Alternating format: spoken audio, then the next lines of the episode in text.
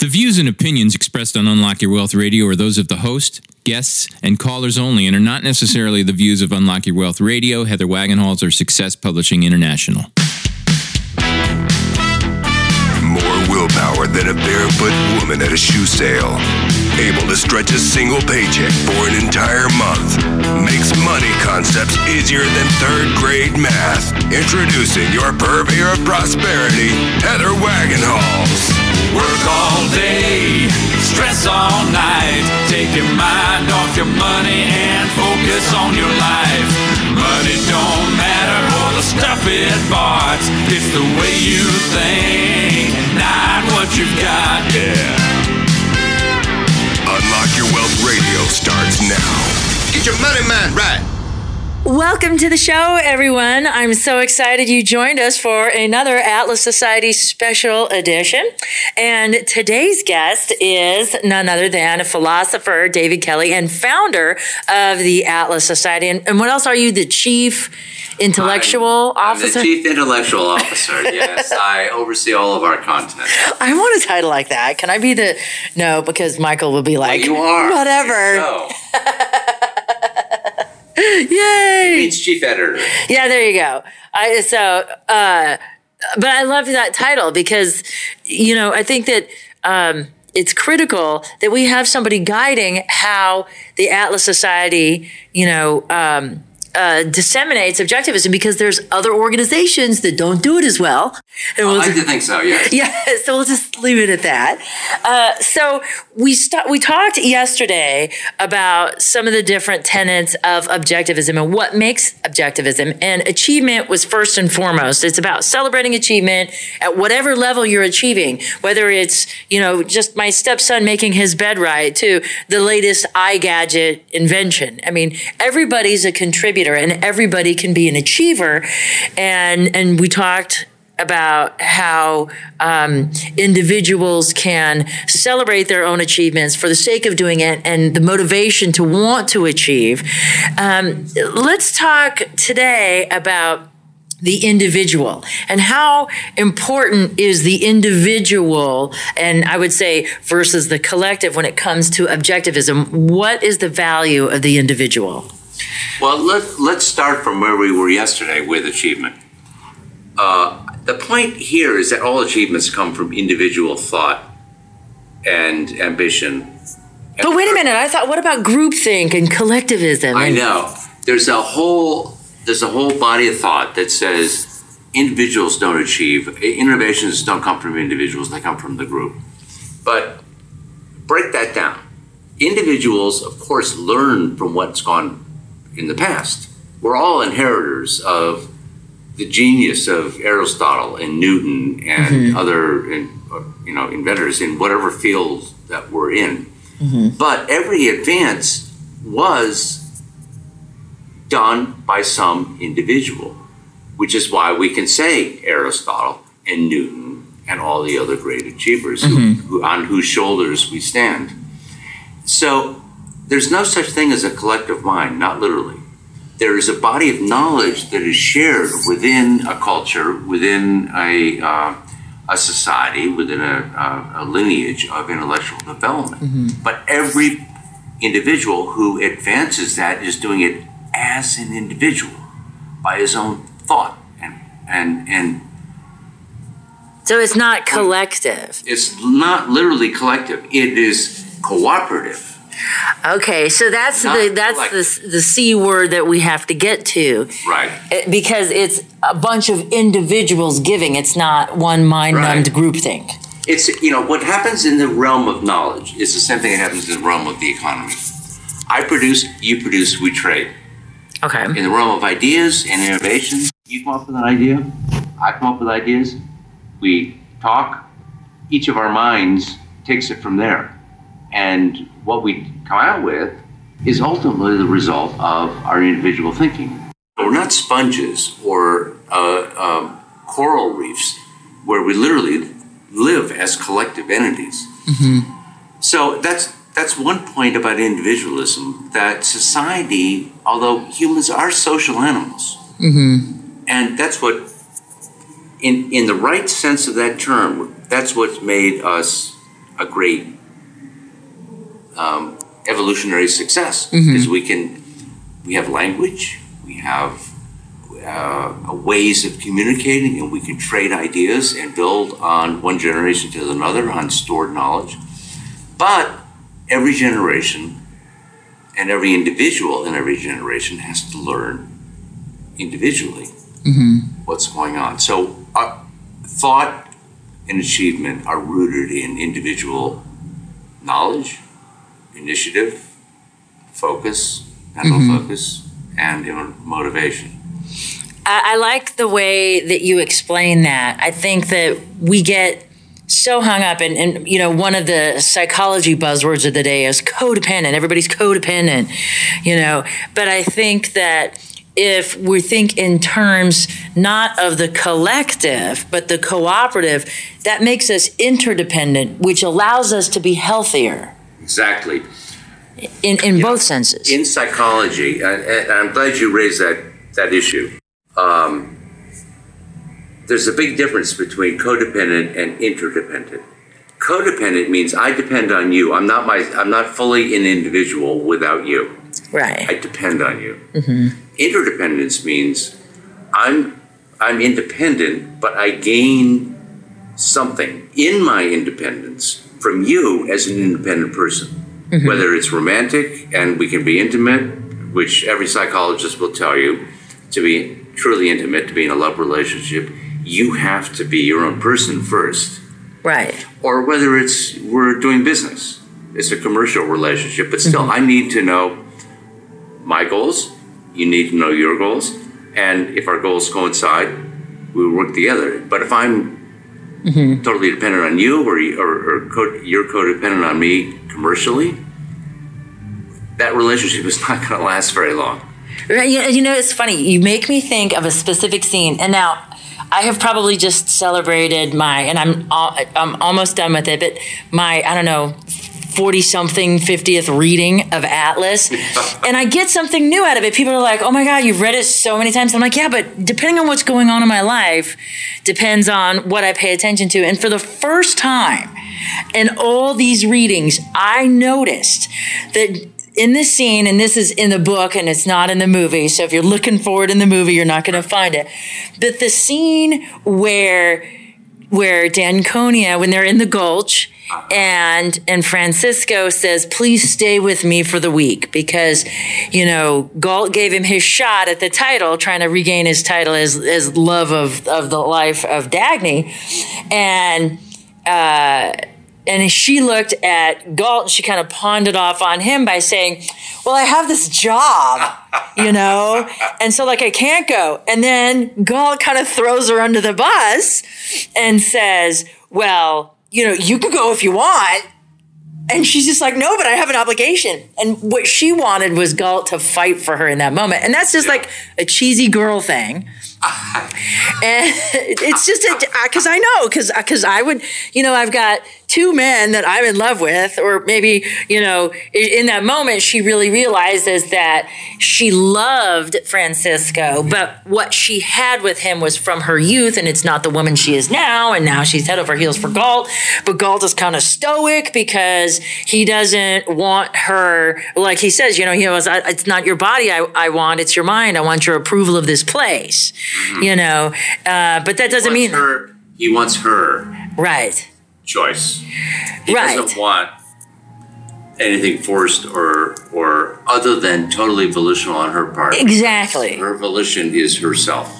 Right. And their whole reality, and this is maybe a, a discussion for another show as we talk about the acceptance of reality, is that by her expressing herself completely and, and really throwing like the line in the sand that of course I want to be with you, but she is trying to be coy, but because he's kind of like stoic a little bit and not up for that until until he gets her mind and her approval of the place, he doesn't want the the fleshly desires to be fulfilled. But she's kind of like doing that little girl thing. And I kind of noticed that this time around that I never really paid attention to that dynamic in the sense that, you know, she wanted to be desired by him, I think, a- as much and validated, mm-hmm. not because she was codependent, but because she just was looking for that outward recognition that he was feeling the same thing. She could feel it, but you know how sometimes we just like that literal testimony to Yeah. back it up to like, and then he teased her like walking back home from Francisco's after they had their little drink and everything. And he's like, you know, you really put me on the spot and blah, blah, blah. And, and it, I thought it was funny how like he recognized that with her. Yeah. You know, to kind of call her on the carpet a little bit about that. Well, that scene is an interesting example of another aspect also of, of individualism. You're right about what you're, you're saying about the dependence.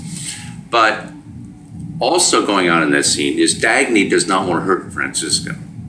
Yes. And Galt does not want to hurt Francisco because they, those two guys are as close as They're like brothers. can be if they're not, you know, uh, homosexual. Uh, they're, they're just blood brothers. Yeah. And Everything but the romantic involvement. Right. So no one wants to hurt Francisco. Yeah. But at the end of the day, you have to go for what is best for you. Right. And this is what's called the egoistic, or uh, I, Ayn Rand's word was selfish Right. aspect of individualism. The first part we were talking about was the uh, independent aspect. You think for yourself, you make your own decisions. But there's this other pole uh, that is you live for yourself. And sometimes you don't want to hurt people, but you do. It's your life. You have one life to live. You want to make the best of it. And if there are conflicts, you side with yourself. Uh, there, there are no ultimate. or it's a it's a fraud if you don't. it's a fraud if you don't. If you if you sacrifice, um, if you sacrifice, you, you're not truly helping the person you sacrifice for. As in this case, I mean, suppose Galt had said, "Okay, Francisco, hey, you were here first, Right. so I'm gonna just step back. I'm gonna, you know, be cold to Dagny, and she can go with you." right. Well, she wouldn't be happy with Francisco Right. knowing that she loved Galt more. Francisco would. He's a smart guy. Right. Come on. And he would he would know that too. It would not work. And Gold Well, yeah, because he would feel it because you know because he's second best, and he would mm-hmm. know that she did it for the wrong reasons. Yeah. Like, So even in love, I mean, do you want someone to be with you out of pity? no, no, no, no, no, no, no, no. No, no, no. I want someone to be with me. But she really wants me. Exactly. Right. Yeah. I'm the guy. And and and you want somebody that reflects your highest values. Right. That would not perpetrate that fraud upon you either. Right. That would be completely honest, saying, "Hey, you know what? This isn't right for me." I've let women go. I don't know how personal I want to get here, but I've let women go because there was someone else that meant more to them. Right. Uh, and when I, as soon as I realized that, you know, I said, you know, wherever pain was involved, I, I, I Right. just know. Yeah, you can't stay with me Right. under those circumstances. You cannot. Right. Uh, and I think it's Stephen Covey in Win Win or No Deal. yeah, yeah, exactly right. right. So that's that's the other pole of individualism. You got to stick up for yourself, and it's not just about being. It doesn't mean being selfish in the normal sense of screwing other people, or But that's a connotation. it is a Being out for one's own best interest is good. It's good to be selfish. It's different to be self centered. Like Right. putting yourself above all else. Yeah. You just got to put yourself first. You know, and this there's an interesting thing uh, here. Uh, it's always struck me as a person and as someone who's tried to live this philosophy for a long time that the real mark of someone who is uh, committed to his own life is that he, do, he doesn't need to keep putting himself forward. He knows who he is. And a lot of people, uh, people like that often spend more time listening than talking because they, they're not trying to show off. They don't need, And they don't have anything to prove anymore. they don't have anything to prove. Listening, listening means uh, learning. Right. You know, and, So- and I always think of the ratio of two ears and one mouth. Yeah, exactly. Yeah, that's a good point. You know, that's kind of what I was taught. Uh, so, as we kind of go through this discussion and this exercise of how um, how do we be, either how does objectivism help us either become individuals and, and more so maybe the second half of this question is more appropriate how does objectivism help us assert ourselves as individuals and lose the guilt It's not an easy question. So, no but uh, But if any man can answer it, it's you. Yeah, well, thank you. The first, uh, how does objectivism help us become ourselves? I, I think I would say you start with the recognition that, which many people get from reading the, the novels. I've heard this time and time again from people. I've got a life to live. It's mine. Mm-hmm. It's my life. Right. I set the terms. It's like, I, in contemporary terms, I translate it into I'm the entrepreneur of my life. I'm the owner. I'm totally responsible. There's no excuses. But I get to make any choice that I can. I don't, I'm not, I'm not managing my life for someone else, like my family or society or God or whatever. Right. Um, And once you once you take that perspective, I think a lot changes. You you look at your choices, you look at your education, you look at your relationships differently. How how do they relate to you? How do they relate to where you want to go in your life? And that perspective shift from being, okay, I'm you know, I'm I'm this person in this family in this environment. So what's my role? Mm-hmm. To I am who I am. Where am I going? Where do I want to be? That perspective shift is like that's number one. After that, there's all kinds of things you can learn from objectivism about achievement and the importance of that, about individualism and thinking skills, and um, we're going to be talking about freedom uh, uh, and reason, intellectual skills. But once you once you undertake to chart your own path in life, that's that's the the the big divide. Mm-hmm. When you decide you're going to chart your own path in life, then you can start charting. You're open to learning. So is that where the chapter of the sanction of the victim comes in? Because we're we're we're taking charge of our lives. in, in a way, although the sanction of the victim is is um, has a lot more going on in it. In that, um, what that idea is that I reject, I reject the idea that I must be responsible, that I am have to be my brother's keeper Okay. in a certain sense. I reject that idea. My brother, and partly because I respect my brother. Right. You know, I don't want to be his keeper. Right. He's independent. I'm independent. We'll we'll deal with each other. You know, if it's a win-win thing. But that's the only way I can deal with people. Um, sanction of the victim. What is has to do with altruism, and we really we should talk about that a bit. Altruism is the doctrine that the greatest thing you can do is sacrifice. The greatest thing, and in short of that, I mean, the watered down version is the greatest thing you can do is be generous, benevolent, um, and help other people.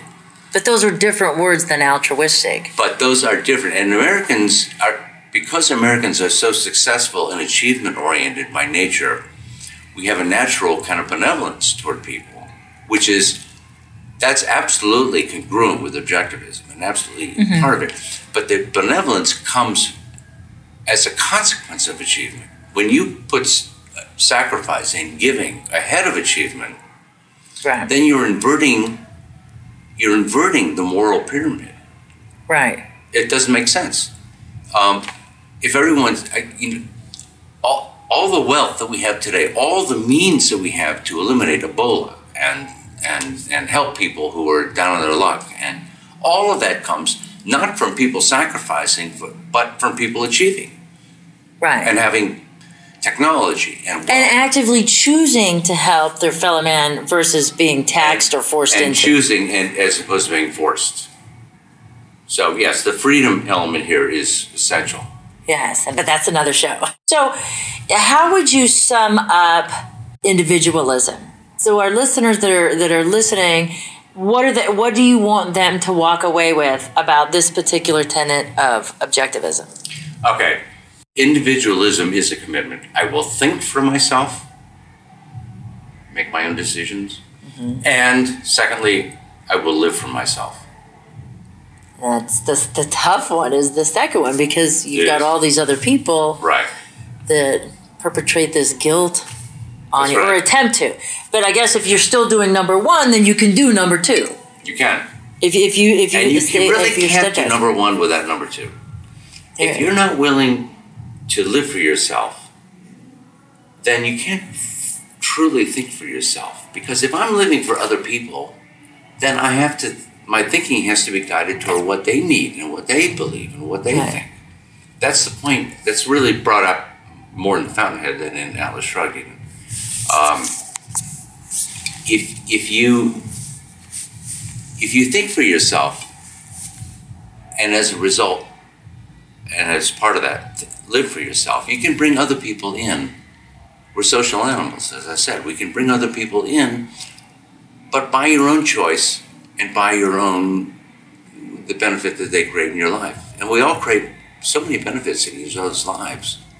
But one on one, group on group, you know, we have a rich, a, a rich op- set of opportunities for social engagement hmm. that that individuals choose because they enrich their lives. Mm-hmm. That's I'm I'm all, I'm in favor of that. But your own life has to be the standard. I like that.